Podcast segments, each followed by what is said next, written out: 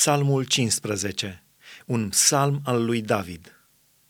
Doamne, cine va locui în cortul tău?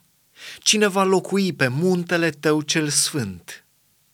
Cel ce umblă în neprihănire, cel ce face voia lui Dumnezeu și spune adevărul din inimă.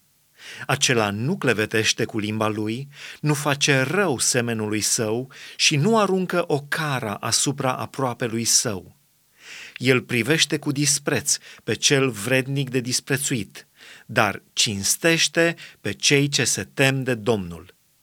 El nu-și ia vorba înapoi dacă face un jurământ în paguba lui. El nu-și dă banii cu dobândă și nu ia mită împotriva celui nevinovat. Cel ce se poartă așa nu se clatină niciodată.